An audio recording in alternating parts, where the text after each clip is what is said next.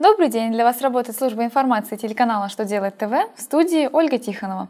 В этом выпуске вы узнаете, как учитывать страховые взносы, если они начислены на выплаты, не уменьшающие налогооблагаемую прибыль? Может ли налоговая инспекция получить выписку со счета контрагента, независимо от его места постановки на учет? Что ждет транспортный налог? Итак, о самом главном по порядку.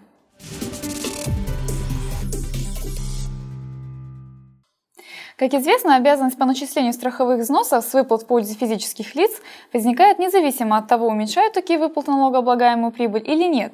Возникает вопрос, можно ли учесть начисленные взносы в налоговых расходах.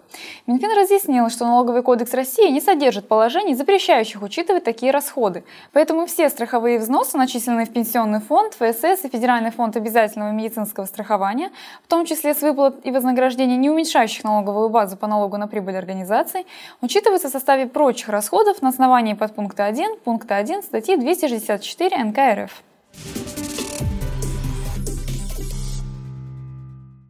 Когда налоговые органы организуют встречные проверки, то банки обязаны предоставить ведомству выписку со счетов компаний, сотрудничающих с налогоплательщиком. Причем неважно, в каком налоговом органе контрагент налогоплательщика состоит на учете. Такой вывод можно сделать из свежего определения Верховного суда Российской Федерации. Более того, свои действия по запросу налоговики не обязаны согласовывать между собой.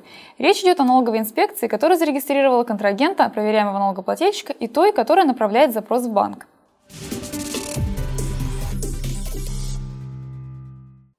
С апреля акцизы на автомобильный бензин увеличены на 2 рубля с 1 литра. При этом автолюбители платят еще и транспортный налог, который достигает существенных размеров. К примеру, в Москве ставка этого налога для автомобилей, мощность двигателя которых составляет 176,2 лошадиных сил, равна 50 рублям за одну лошадиную силу. И получается, что собственники таких машин обязаны уплачивать ежегодно 8750 рублей.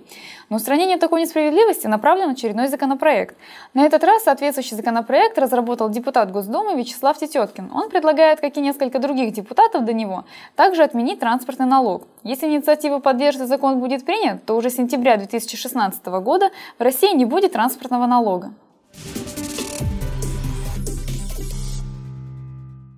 На этом у меня вся информация. Благодарю вас за внимание. До новых встреч!